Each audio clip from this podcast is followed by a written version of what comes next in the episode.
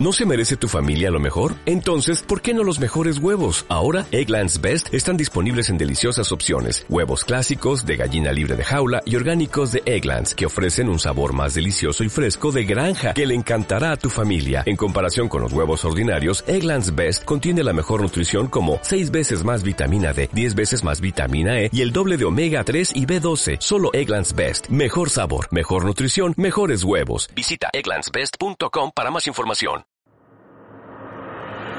Para las altas, para las bajas, para las gordas, para las flacas, para las que sueñan, para las que tienen los pies en la tierra, para las que aman el deporte, para las fans del sillón ball, para las abuelas, para las madres, para las niñas, para todas. Somos muchas radio.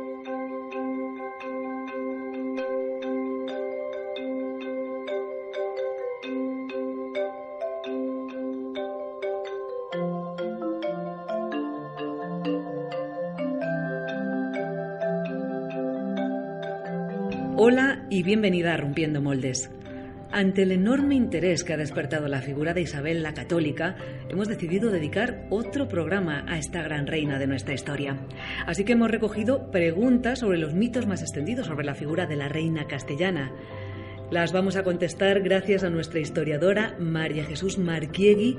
En primer lugar, María Jesús, bienvenida, pero también enhorabuena porque ya son más de 1.300 las descargas del programa de Isabel la Católica y Juana de Castilla. ¿Qué te parece? buenos días a todas. Muchísimas gracias. Qué ilusión. La verdad que esto mm, nos hace ver lo que interesa la historia. Y el interés también de, la reina Isabel, ¿verdad? Exactamente. Es, es un interés hacia la figura de Isabel I de Castilla, es un gran interés cierto, así que estoy muy contenta. Muy bien, pues yo también, yo también, porque además que hablamos muchas veces, ¿verdad?, de, de la forma que tienes tú de explicar la, la, historia tan didáctica y tan cercana. Y eso yo creo que también hace que haya mayor interés, porque cuando es algo tan solemne o tan serio, tal, como cuando íbamos al cole, pues es que no apetece tanto. De hecho, a mí me gusta mucho más la historia ahora que cuando iba al colegio, lo tengo que decir. Claro, claro.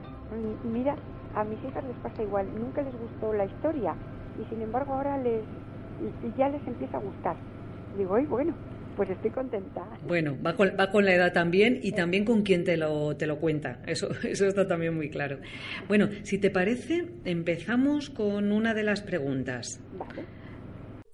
¿Es cierta la fama de racista de la reina Isabel la Católica? Esta pregunta me ha gustado mucho porque así podemos explicar y comprender un poco más a los hombres y mujeres no ya del, del medievo, sino de la etapa que se aproxima, que es el Renacimiento. Es cierto que la reina tenía, mm, daba esa sensación de ser racista, pero ella, ella se creía que era la enviada de Dios en la tierra para proteger a la religión católica. ¿Y por qué? Por esto viene de la teoría teocrática que se da en la Edad Media en la que se dice, en esta teoría, que además fue muy, muy difundida no solamente en la Edad Media, sino a principios también del Renacimiento, que se decía que como la tierra fue creada por Dios y era de propiedad divina, su representante en la tierra era el Papa. Y este poder que tenía el Papa lo delegaba en los reyes. ¿Y la función de los reyes cuál era? Evangelizar el mundo.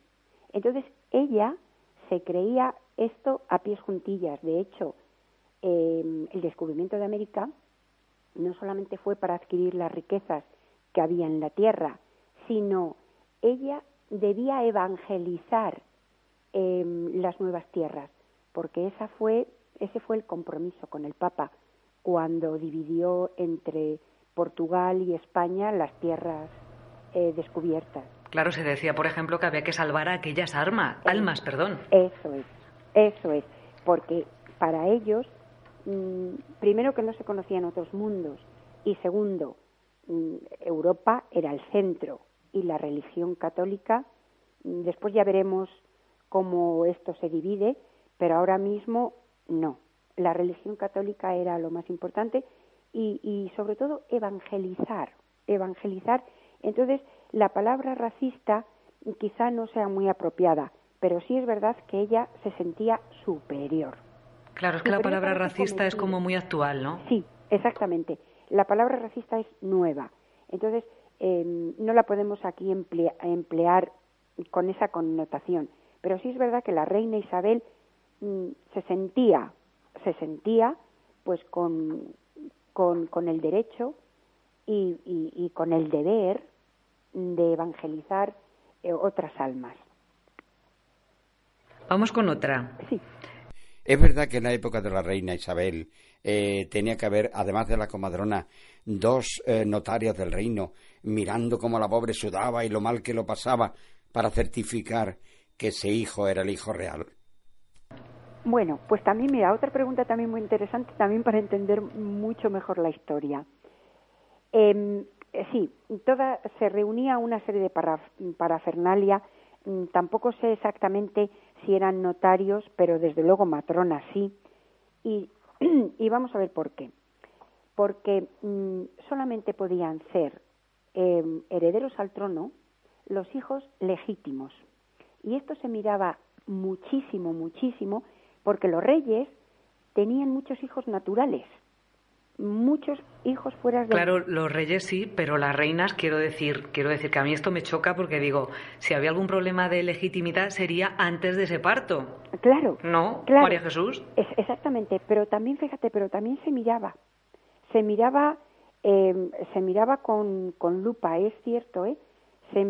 incluso a las reinas, por si acaso no era el hijo de, de su marido porque era por entonces por lo mismo, no podía, eh, no podía al trono.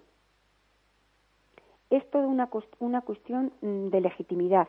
Y fíjate, por ejemplo, eh, al morir Fernando, em, hasta que no vino el príncipe Carlos, ya sabemos que su hija Juana estaba encerrada en Tordesillas, eh, em, al morir Fernando, el regente en Aragón, solamente durante un tiempo fue el hijo de Fernando, que era el arzobispo de Zaragoza, y en Castilla el cardenal Cisneros. Incluso, bueno, pues ya cuando llegó Carlos, ya fue el hijo legítimo de, la, de ese matrimonio. Eso se miraba mucho, sobre todo para, para ser, mm, bueno, pues el posible heredero. Y a la reina también se miraba. A la reina se miraba tanto, bueno, al rey menos, porque el rey, los hijos que eran naturales no tenían derecho al trono, pero no tenían derecho al trono, pero se, los se les colocaba, ¿no? En distintas buenas posiciones. Eh, sí, em, en, en, en, Aragón no tanto, ¿eh? En Castilla sí, porque por ejemplo la reina Isabel no tenía, según legítimamente, no le correspondía el derecho al trono, porque le, le correspondía a su hermana, a su hermanastra la, eh, Juana la Beltraneja. Pero es verdad que mm, a los hijos de los reyes, a los que eran naturales, esos no tenían, no tenían nada que hacer. ¿eh? Por eso había tanto, tanto control. De todas formas, vaya momento, pues María Jesús. Pues sí. Eh, estar ahí pariendo con tus dolores tal y tener ahí a personas observándote pues en un momento tan personal, tan ¿no? personal, sí. Me Debía ser un poco, bueno, estarían acostumbradas, claro, pero no creo que fuera muy agradable, ¿no? no Esto con nuestros ojos, ¿no? No, incluso un poco de abuso, incluso yo lo veo hasta abuso, ¿verdad? De tu intimidad, de lo que te está pasando. Sí, sí, la, era duro siempre ha sido duro ser reina, aunque creamos que, es fácil, no lo es. Pero encima, claro, juzgada, porque claro, en un momento dado, estar, tener a todas esas personas que están ahí para certificar, o sea, como poniéndote en duda también un poco, ¿no? Sí, sí, sí. Uy, eso constantemente. En otra pregunta em, sobre el hijo de, ahora lo, lo vemos, también mm, la princesa de Habsburgo siente eh, que se ponga en duda que ella no esté capacitada para tener hijos. Lo vamos a ver en otra pregunta. Lo vamos a ver, que yo te las, te las he mandado todas ya para que tú también supieras cuáles, cuáles iban a ser las preguntas. Mm, esta es muy buena y para introducirla, si te parece, sí. Nos vamos a quedar con un momento de la serie Isabel, con eh, Michelle Jenner en el papel de Isabel la Católica, eh, en el momento de la conquista de Granada, de la entrada en Granada y todo lo que eso supuso para la cristiandad, porque fue un momento realmente importante en la historia de España. Muy importante. Muy importante, ¿verdad? Pues vemos ese momento y enseguida hacemos la pregunta, ¿vale? Vale.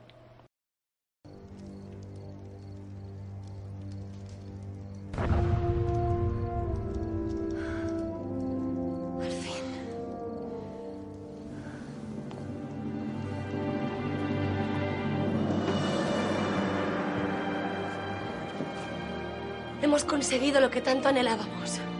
La cristiandad recordará este día. Para mayor gloria del reino de Castilla y de nuestro Señor. Alabado sea Dios. Alabados. Por Castilla. Por Castilla. Por Castilla. Por Castilla. Por Castilla. Por Castilla. Es verdad que la reina Isabel prometió no lavarse hasta que no fuera conquistada Granada. Bueno, eso es, este, eso también es un, un poco un tópico de, en torno a la figura de Isabel.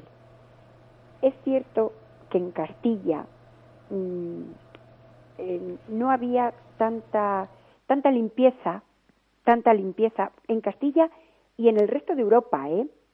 eh no había tanta limpieza como, como en, en, en, el, en Al-Ándalus o en, los musulmanes.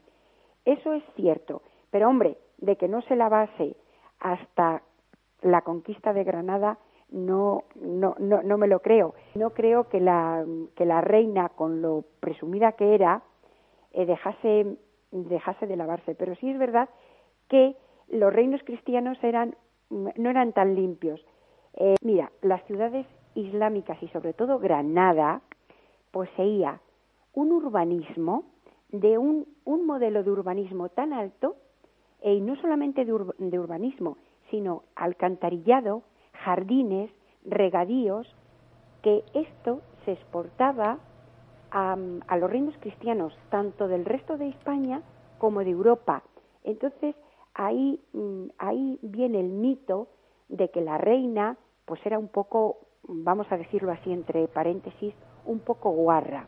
Pero es que además hemos visto todas imágenes de época en la que se, se, bañaban vestidos. Claro. Con esa especie de blusón largo, ¿verdad? Que, que, iba debajo del vestido, ¿no? O claro. con el que utilizaban para dormir, ¿no? Sí, y eso está, se contradice y está todo muy, muy contrapuesto con el reino, mm, ya vamos a ver al, al último reino, al, el reino nazarí de Granada, que es todo lo contrario, que estamos hablando de ciudades, esto con un urbanismo altísimo, con un alcantarillado, cosa que en las ciudades, que no había muchas ciudades en los reinos cristianos, esto no sucedía, porque esto no sucedió hasta el siglo XVIII.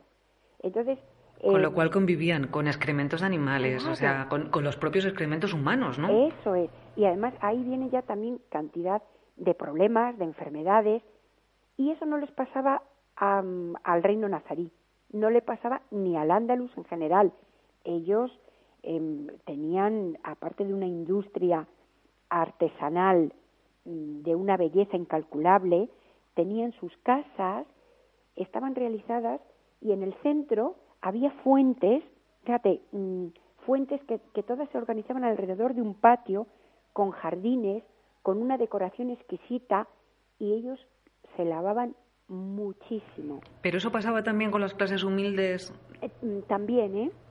No tanto como las clases altas, pero es que eso era, una cultura que ya estaba hasta en, los menos pudientes.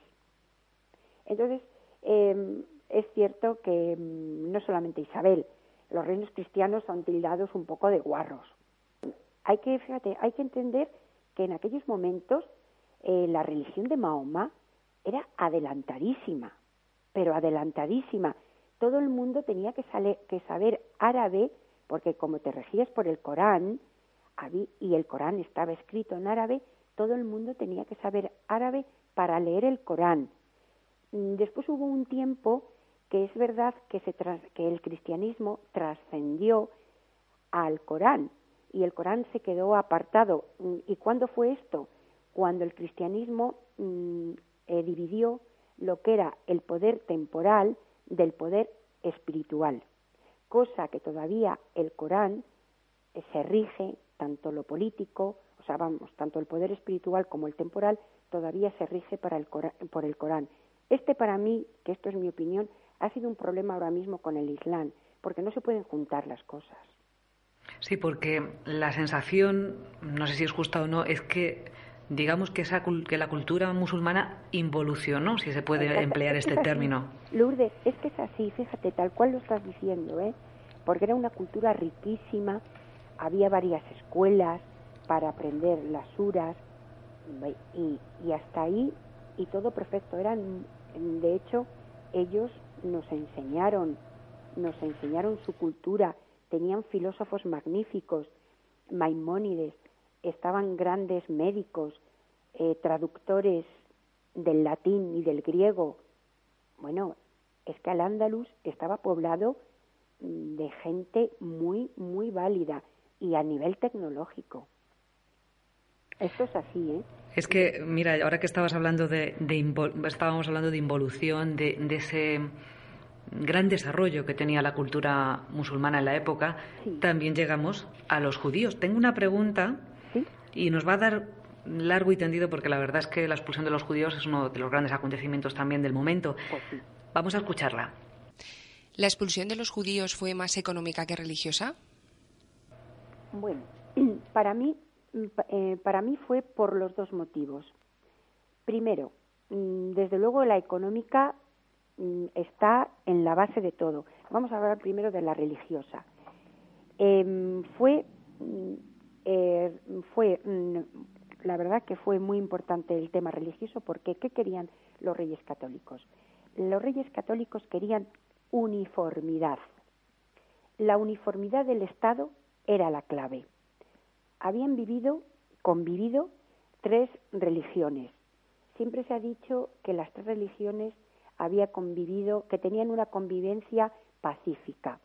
Bueno, esto es un poquitín así digamos que entre comillas, porque hubo mm, ficciones, porque las hay, porque, mm, porque los seres humanos, cuando tenemos convivencia, em, tenemos fricciones.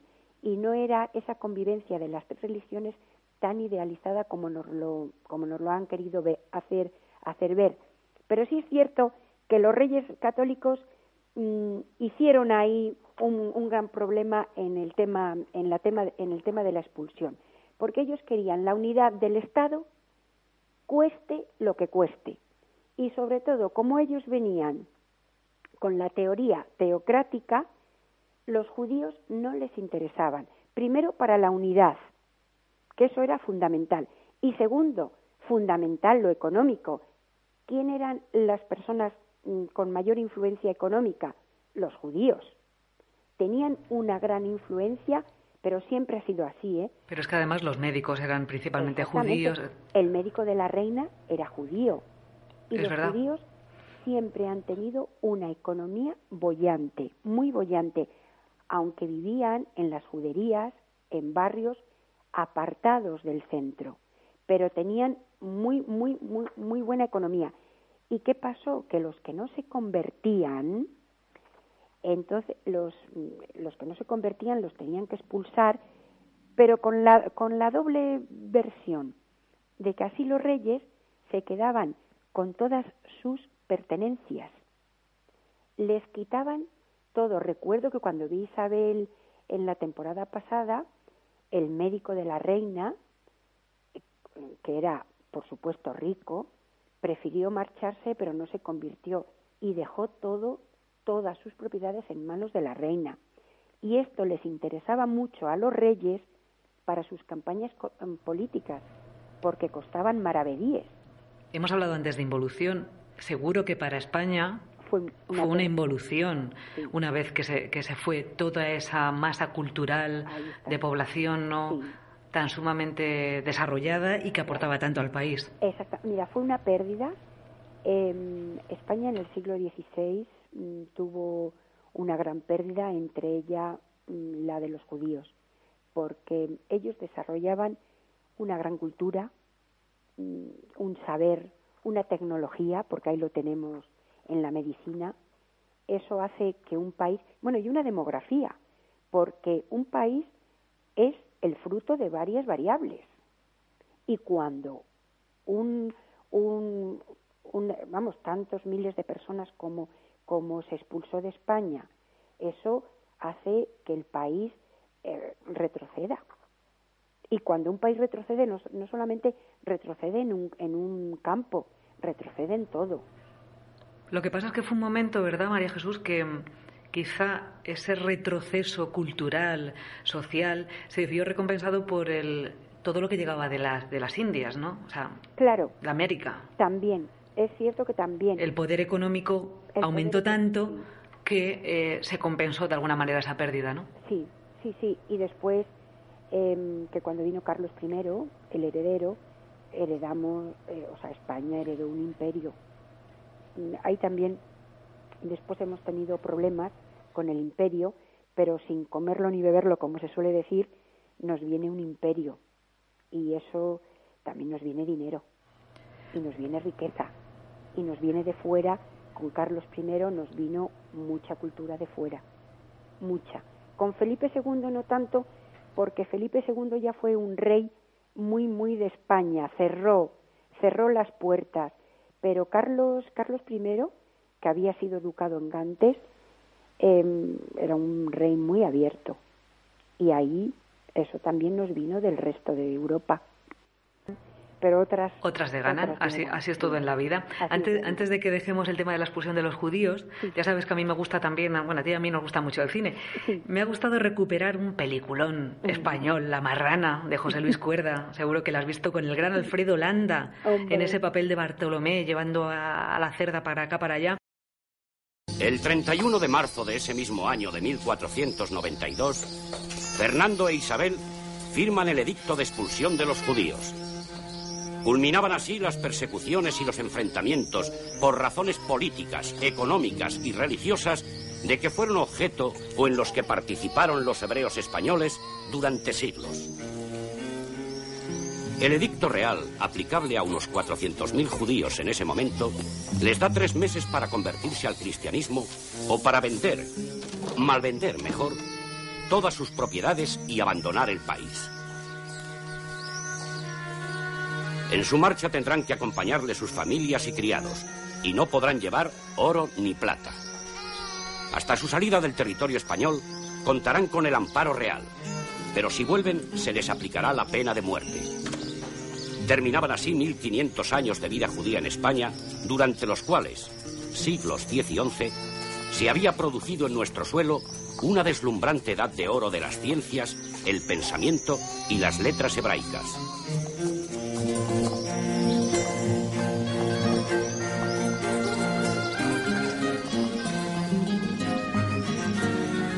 Siendo la tal acción manifiestamente en contra del reparto de mares y tierras. El 23 de mayo se publica el primero de los tres edictos reales previstos para que hombres, naves y pertrechos sean puestos a disposición de Colón en palos.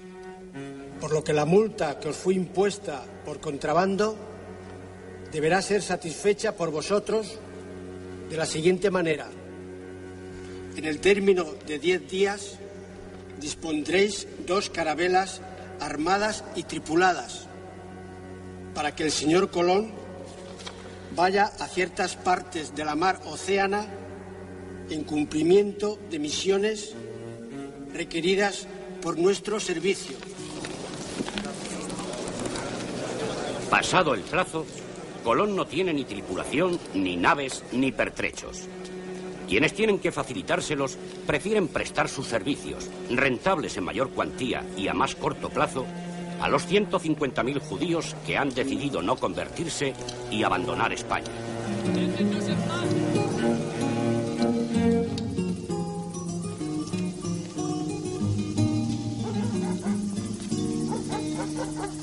...1492 está siendo pues un año muy movido. En junio Colón no tiene tripulantes para el viaje que habrá de emprender en agosto.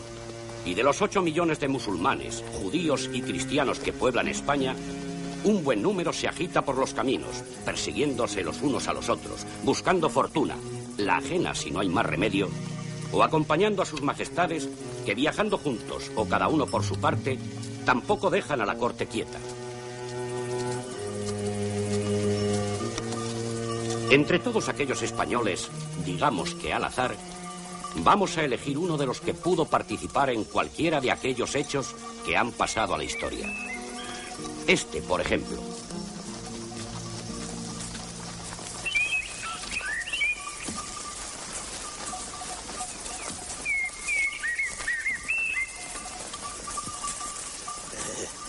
Ya cantaría yo también si te cayeras aquí, condenado. Pero los intestinos vacíos ni cantan ni bailan, roncan y se retuercen, que no es lo mismo.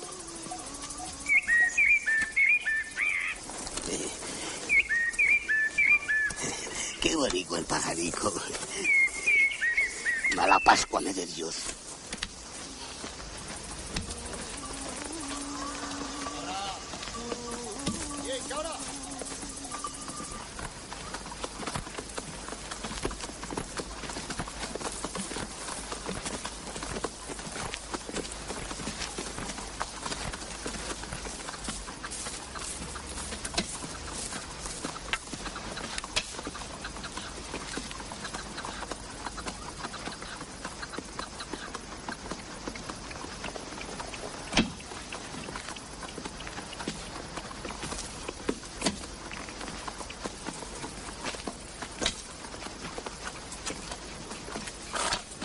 Eh, que mi Dios os acompañe, buenas gentes. Que Él sea contigo. Ahí en la encina bien pudiera aparecer algo que fuese bueno para que lo comiera un cristiano. Digo yo. Como un milagro, ¿no? ¿Eh?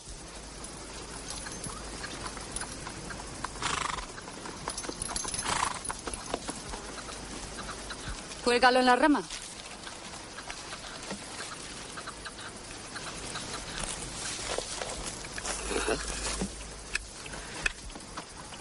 Y que a Cristo nuestro Señor se le haya olvidado el mal que le hicisteis.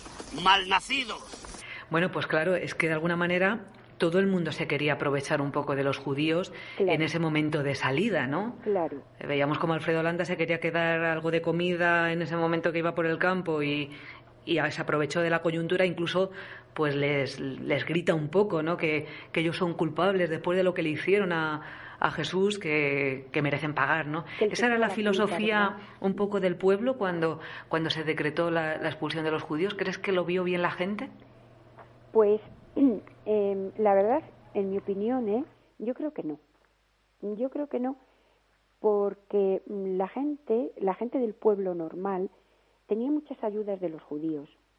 Aunque es verdad que ellos tienen fama de avariciosos y que cobraban altos réditos, porque ellos, ellas, ellos, los judíos eran como bancos, eh, dejaban dinero. Es cierto que cobraban una alta, una alta tasa por, por dejar ese dinero. La figura del usurero. Eso es. Que estaba, fíjate, además es curioso porque estaba mal visto, pero por la religión, por la religión católica, porque el usurero está mal visto como que es algo que es amoral, pero casi es como un banquero en prehistórico. Bueno, prehistórico no porque no es la prehistoria, pero, pero muy básico, ¿no? Muy básico. A mí no me parece mal esa figura. Es más, te ayuda, pues no me muero de hambre. Me parece una figura excelente. Eh, la connotación que tiene negativa es más por la por el catolicismo, porque se ve mmm, mal eh, que una persona pues te, te pueda pedir un, un, dinero por algo que te deja. ¿Sabes una cosa que a mí me resulta muy bonita de, de los judíos?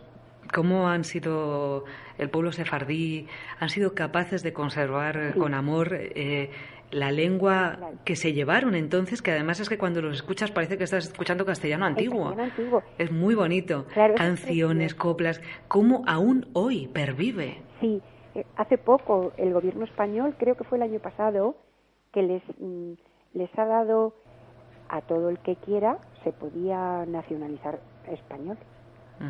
O sea que eso fue precioso, lo cual quiere decir eso que indica que había una buena conexión, una buena convivencia con la gente, mm, con la gente de a pie, con la gente normal. El problema más de la expulsión fue por la unidad, por la uniformidad que pretendían los reyes católicos, por hacer ese Estado que es fruto además del Renacimiento, porque antes estaban las naciones y el Renacimiento es el Estado es fruto del Renacimiento. La Santa Inquisición les perjudicó porque decían que seguían haciendo, eh, bueno, pues sus, sus ritos en la intimidad. Sus ritos, sí, sus ritos en la intimidad. Y la verdad es que, que hubo muchos problemas también con ellos. Pero esto es que sí era verdad, ¿no?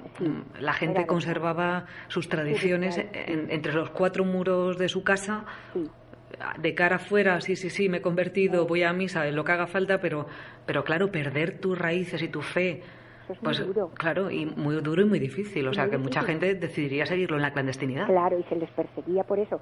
Y lo mismo ocurrió con los indios cuando conquistamos América, que claro, lo primero que se hizo fue evangelizar. Y los indios, eh, sí, enseguida se convirtieron, pero en sus casas seguían conservando sus tradiciones, sus ritos. Adoraban al sol, a la luna o sus rituales lo seguían haciendo. Una pregunta que nos lanzan sobre Juan, el, hijo de los reyes católicos. Eh, se dice que Juan, el hijo de Isabel la Católica, murió por exceso de fogosidad de su esposa. ¿Qué hay de cierto en ello? La verdad que es una pregunta preciosa, porque aquí Margarita también... Qué eh, fama, ¿no? Ella de apasionada, ¿no? Muy apasionada. Eso que era de los Países Bajos, que tenía que ser más apasionado Juan, ¿no? Exactamente. bueno, pues Juan, la, eh, es cierto que, que tuvieron unos días de una fogosidad em, muy grande, muy grande. Hombre, no se murió por, por esto, porque él, mm, pero sí que tuvo, sí tuvo algo que ver. Sí, porque era joven, sabemos casos de un señor muy mayor que lo mismo, pues oye. pero él era una persona joven. Pero es verdad que el príncipe Juan fue una persona débil de salud, pero ya desde su nacimiento. Incluso en la película de Isabel lo hemos visto eh, en varias ocasiones, que, mm, que se resiente. Él es una persona que su salud siempre está resentida.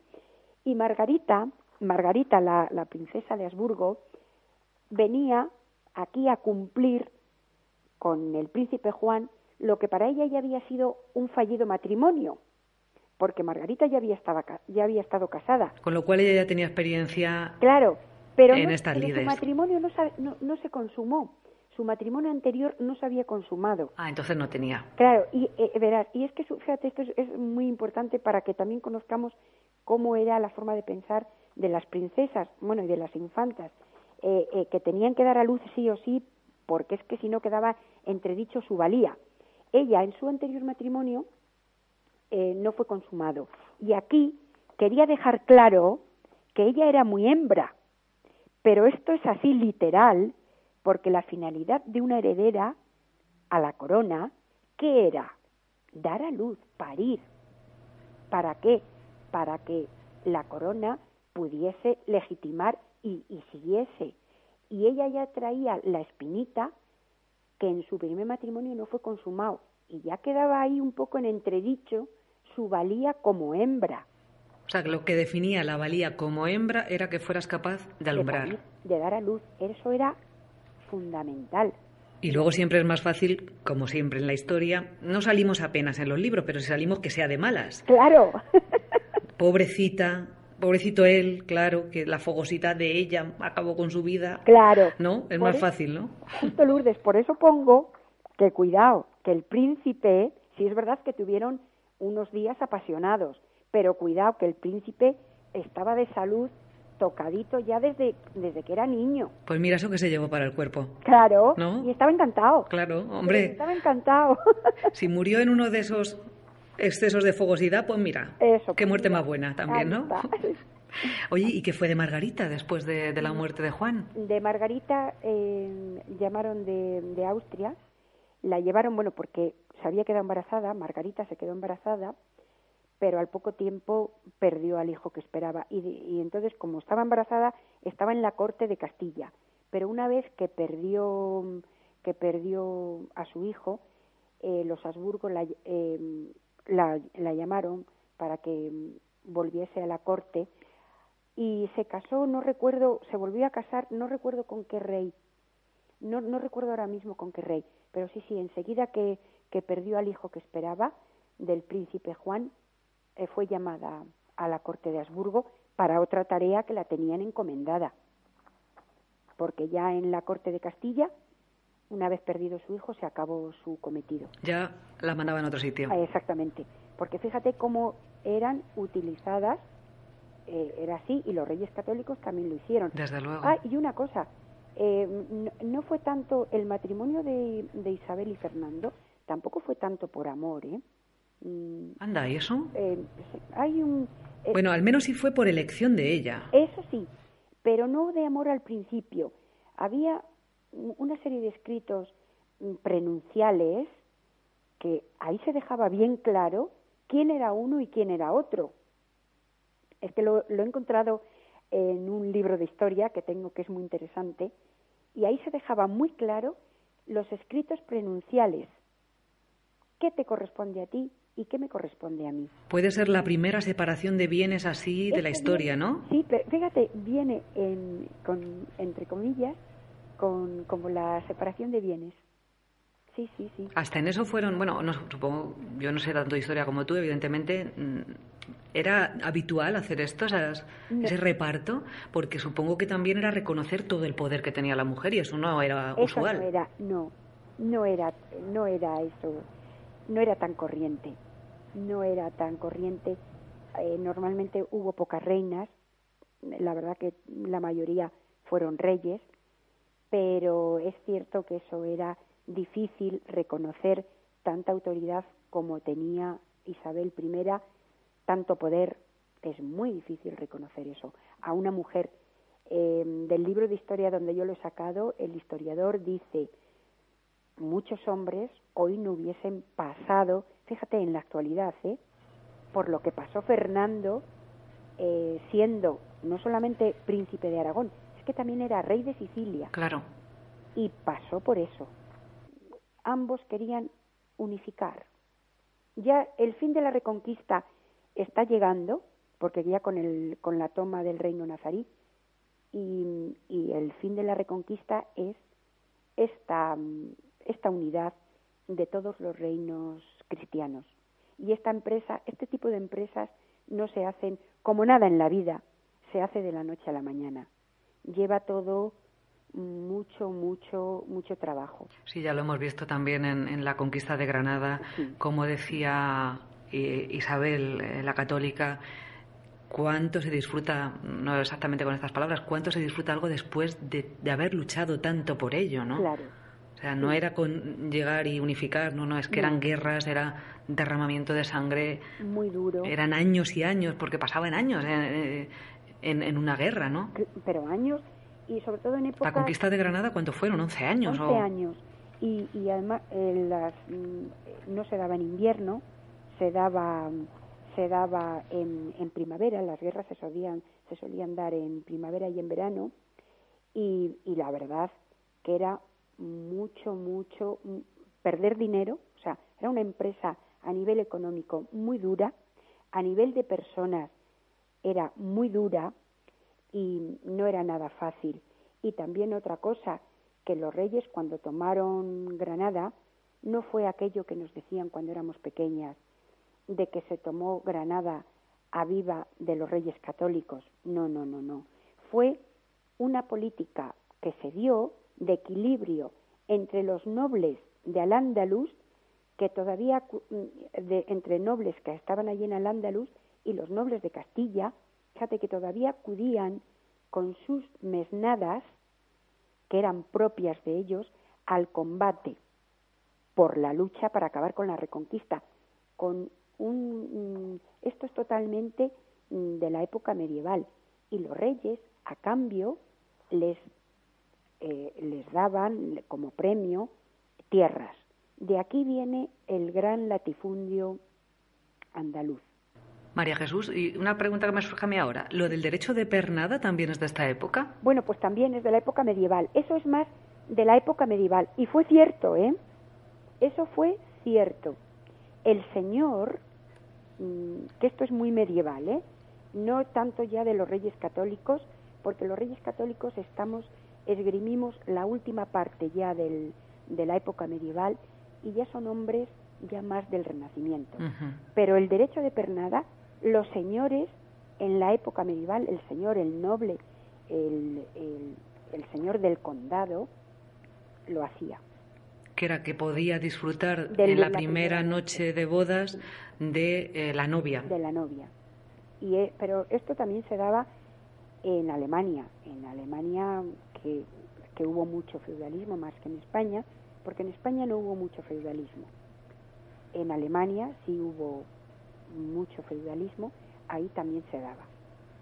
De hecho, Fernando el Católico sí que, que abolió una serie de leyes que eran muy duras en, en de este tipo en, en, en Aragón, las abolió porque eran durísimas.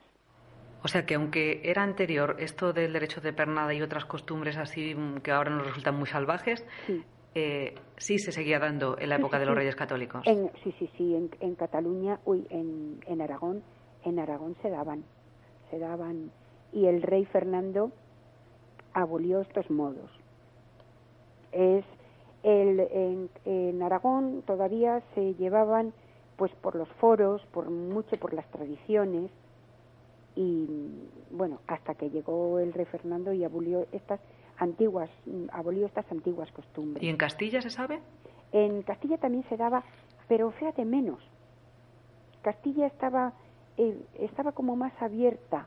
No, no quiero yo hacer comparaciones porque, porque no, pero Castilla mm, estaba mucho más abierta. Otra pregunta. ¿Es verdad que a la reina Isabel le gustaba vestir ropas moras en su juventud? Uy, me encanta esa pregunta. Porque es cierto. Vaya. Pero, es cierto y voy a explicar por qué.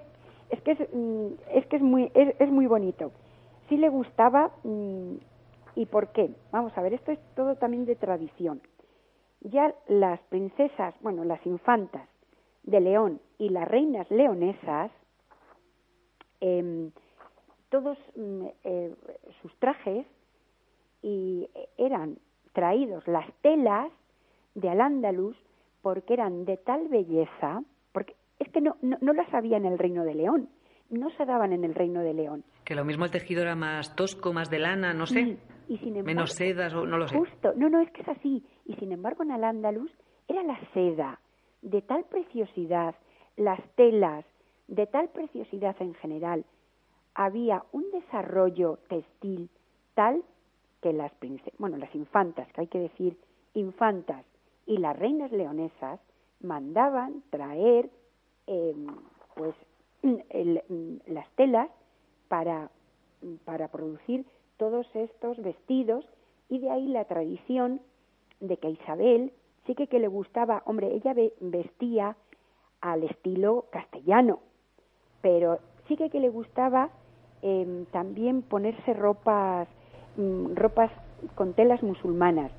Y ella cuando entró en Granada estaba tan enamorada de lo musulmán que, vivió allí una, una temporada. Bueno, y hasta la toma de Granada en Santa Fe puso em, bueno, pues su, hizo, hizo, como, como una especie de pueblecito en Santa Fe, donde se hicieron las capitulaciones de Santa Fe, ahí pues puso como su pueblecito y ella estuvo ahí hasta la toma de Granada de lo que le gustó Granada.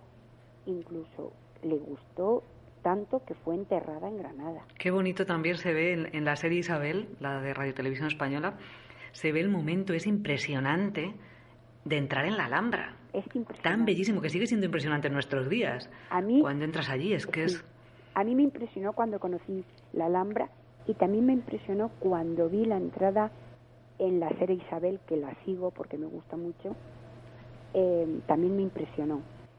Por eso digo que es, es que eh, los musulmanes tenían un hacer tan grande cultural estaban tan adelantados en la cultura, en la tecnología, en la medicina, en la traducción, estaban tan adelantados que, bueno, no quiero hacer yo ahora lo que no me corresponde, pero me da pena ahora mismo que, que estén en algunos lugares las mujeres como están. Sí, lo que, lo que estábamos comentando. Lo que estábamos comentando antes.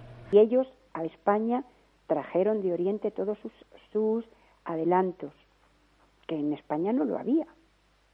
Eso se lo debemos a los musulmanes. Y yo estoy encantada, mira, de tener sangre judía, de tener sangre musulmana y de cristiana vieja. Eso es lo que dicen, que estamos muy mezclados. Claro. Mira, yo soy yo soy de León, pero mi familia es vasca. Yo, mi apellido es vasco, mi familia es de Bilbao, de Berriz concretamente. Pero yo estoy encantada de tener sangre, mm, porque la tenemos, musulmana, y la tenemos judía. Y estoy encantada. Si te parece, nos vamos a centrar en... Lo he dejado para el final porque como genera tanto morbo lo de la Inquisición. María Jesús. He dicho, voy a dejarlo para el final como la guinda de este pastel de, tan interesante de la vida de, de Isabel la Católica. Entonces, fíjate qué pregunta. ¿Quién defendía a la Inquisición? ¿Fernando o Isabel? Pues vamos a ver. Los dos. Pero, tienes razón, hay una, hay una connotación aquí en, en, en esto de los dos. Vamos a ver por qué. Eh, la Inquisición ya existía en Aragón. Bueno, la Inquisición eh, fue anterior en la corona de Aragón a la corona de Castilla.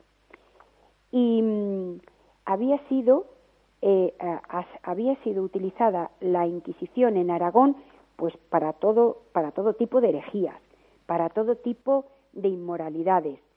Y sin embargo en Castilla no había sido utilizada, aunque sí existía, ¿eh? También existía en Castilla, pero no había sido utilizada. ¿Cómo es esto de que existía pero no había sido utilizada? Sí, vamos a ver por qué. Tanto en Castilla como en Aragón existía la Inquisición. En Aragón sí era. Para, para aclararnos, la Inquisición eran tribunales religiosos que juzgaban actos que podían ser contrarios a la fe cristiana. Eso es. Eso es una herejía o también a la moral. Pero en Aragón había sido utilizada para estas herejías y para estas para conducir la moral. Pero en Castilla, aunque existía, no había sido utilizada porque esta función de mirar, de controlar las herejías y la moral la cumplían en Castilla los obispos. Pero es a partir de los reyes católicos cuando esa institución que había estado dejada un poco de la mano de Dios vuelve a retomar sus fuerzas de la mano de Torquemada. ¿Por qué? Porque lo que quería Isabel la Católica era la unidad, la unidad en el reino. ¿Y cómo? Pues a cuenta de, de esa unidad religiosa, de esa unidad económica y de esa uniformidad ha pasado, y también lo dicen algunos historiadores, que nos han puesto peor la imagen de la Inquisición en España cuando había tribunales que torturaban que no eran religiosos. Eso es. Y, y además eh, lo explicaba un historiador, eh, no recuerdo su nombre, pero decía que primero se interrogaba. Eso de esa imagen de la película que están el hombre o la mujer bajo tortura y se le está interrogando, eso no se producía nunca. Primero se interrogaba a esa persona sobre la herejía de la que se le acusaba, Sí. luego si no confesaba se le torturaba y después de haberle torturado al día siguiente se le volvía a interrogar, que supongo que claro, los pobrecillos ya decían cualquier cosa Claro, claro. para que no se le volviera a torturar. A torturar. Pero no se producía en esa imagen tan cinematográfica que es el pobre torturado ahí en el potro y, y entonces di, viste a la bruja o ta-". No, eso no se producía. Claro. Además, fíjate, esto es, es un poco de la leyenda negra eh, que hay también en España, porque mira, la, la Inquisición se funda en Europa, en Francia, en 1184. Y en España, a partir de 1478, con los reyes católicos, ya quedó mm, definitivamente en manos de la monarquía y se abolió en 1834 con el reinado de Isabel II. Mira, la primera Inquisición fue la episcopal. Esta fue instrumento para combatir la herejía albigense en Francia, ¿eh? Después se creó la Inquisición pontificia en la Edad Media, esta, esta que fue la que solo se instauró en la corona de Aragón. en la corona de Castilla nunca existió la, Inquisición pontificia, eh, solamente existió en la corona de Aragón. Porque claro, en Castilla, aunque sí, da, vamos a ver que en Castilla existía, pero no tenía utilidad, ¿eh? porque en Castilla sí que, que estuvieron esta, estas funciones la cumplían los obispos, que eran los encargados de vigilar los delitos de fe hasta que vinieron los reyes católicos. Y claro, ahora mismo, con los reyes católicos que quieren uniformidad religiosa para debilitar a la oposición política local, pues entonces los reyes católicos lo que hacen es pues volver a implantar en esto en la corona de Castilla y la de Aragón, pues la Santa la Santa Inquisición, que era una institución que está por encima de distintas tradiciones y de las distintas leyes que tiene cada reino. Era como casi todo lo que hacían los reyes católicos le daban un toque personal, ¿no? Porque decía Pilar Pilar Rábede, eh, profesora de Historia de la Universidad Complutense de Madrid, eh, que eran, por ejemplo, ya no estaban sujetos al, control pontificio, que era lo que estabas contando, sino que eran los mismos reyes los que nombraban a los inquisidores. Sí, sí, sí, sí. La reina, es que fíjate, además, eh, la Inquisición pasó en manos de la monarquía.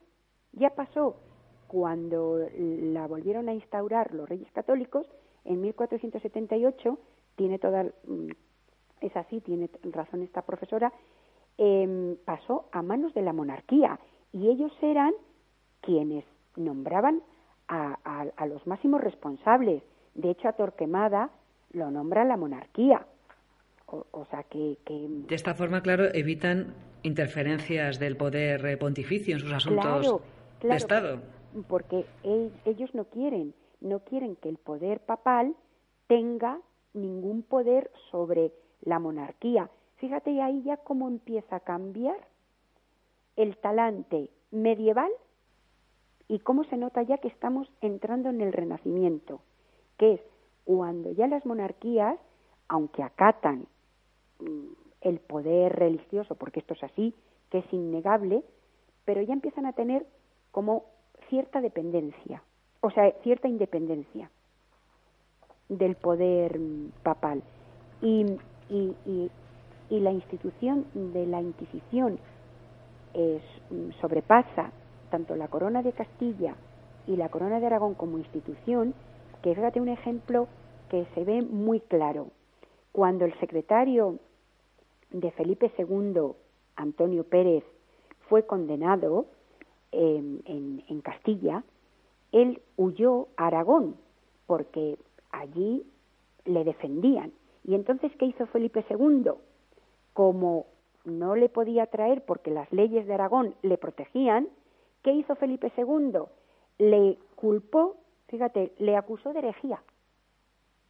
Y entonces ahí ya podía él manipular con la Inquisición, podía traer a, al secretario, a su secretario, cosa que no pudo hacer, pero él lo intentó. Con lo cual está claro que era un instrumento también de control político y en un momento dado una enemistad para quitarte a alguien que te estorba o que te hace sombra, pues directamente pues le he visto con brujas o, lo que fuera, vamos. o a las mujeres.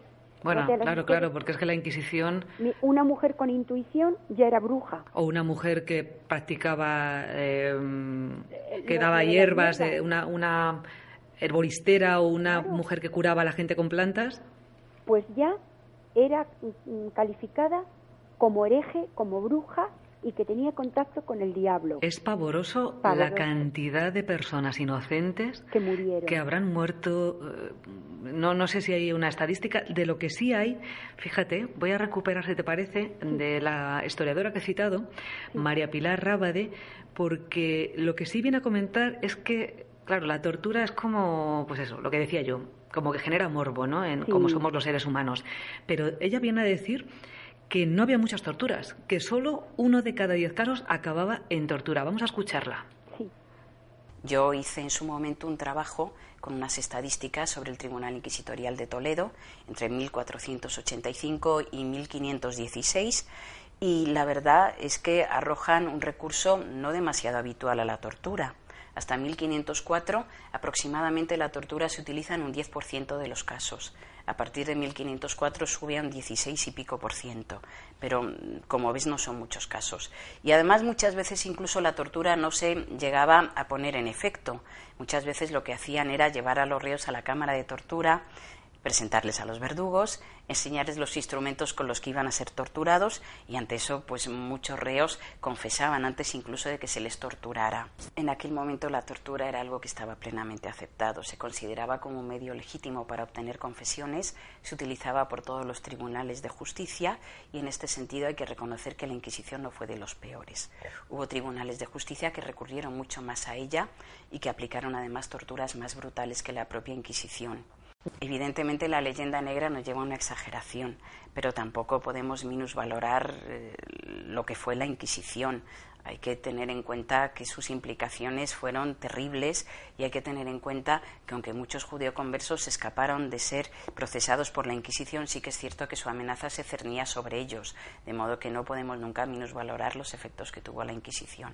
Y efectivamente, volvemos a lo mismo, a que ha interesado también mucho meter en la leyenda negra de España ese salvajismo que, supuso la Inquisición, que nadie dice que no lo fuera, pero que se practicaba en otros tribunales también, no solo el inquisitorial, y que se practicaba en otros países, como también has recordado tú. Claro, claro. Ahí está.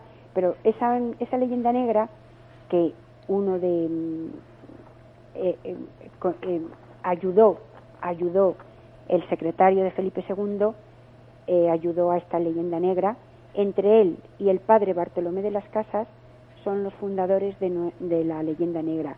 Em, el secretario de Felipe II se marchó para los Países Bajos y ahí le ayudaron con la imprenta, pusieron todos los medios a su alcance para, mm, para hacer la leyenda negra de España y el padre Bartolomé de las Casas también ayudó un poquito a la leyenda negra de España y cosa que parece ser que todavía no nos hemos librado. No, no, no, no, parece que seguimos siendo los, los malos. Los peores. Y como nosotros tampoco nos defendemos mucho, ¿verdad? Parece que tenemos esa idiosincrasia de no defendernos. Sí, de dejarnos, bueno, de venga. lo bueno. Y no es así porque mm, dicen cosas de nosotros que no son verdad. Claro, y lo que no es verdad, pues es de, es de justicia, ¿verdad? El, situarlo en... En su momento hmm. y decir, pues, lo que es, es que ni fue tan horroroso, ni fue tan bueno, como la convivencia pacífica que dicen de las tres religiones, ni fue tan maravillosa, ni por supuesto fue horrible.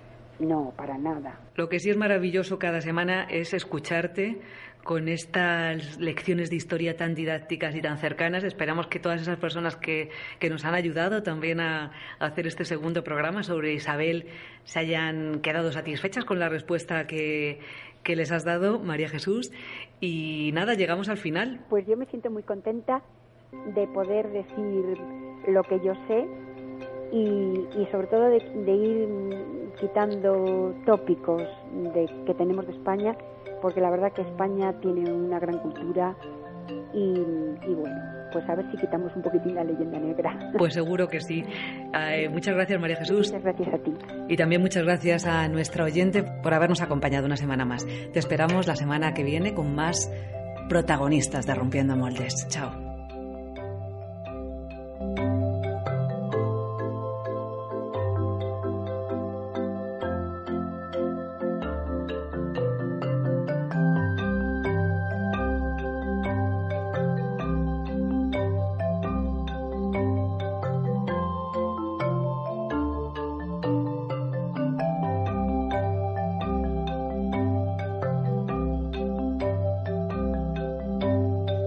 Sonando en femenino, hablando en femenino.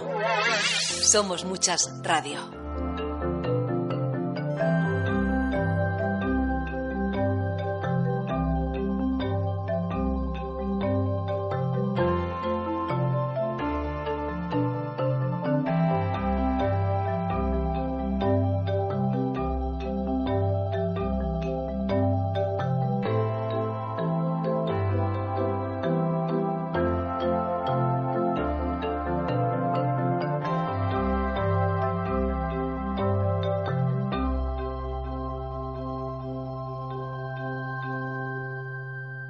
Somos muchas, pero nos faltas tú. Tu voz nos llega por Twitter y Facebook. Somos muchas radio. ¿Te preocupas por tu familia? Entonces, ¿por qué darles solo huevos ordinarios cuando pueden disfrutar de lo mejor? Eggland's Best, los únicos huevos con ese delicioso sabor fresco de granja, además de la mejor nutrición, como 6 veces más vitamina D, 10 veces más vitamina E y 25% menos de grasa saturada que los huevos regulares, además de muchos otros nutrientes importantes. Así que, dales los mejores huevos. Eggland's Best, mejor sabor, mejor nutrición, mejores huevos.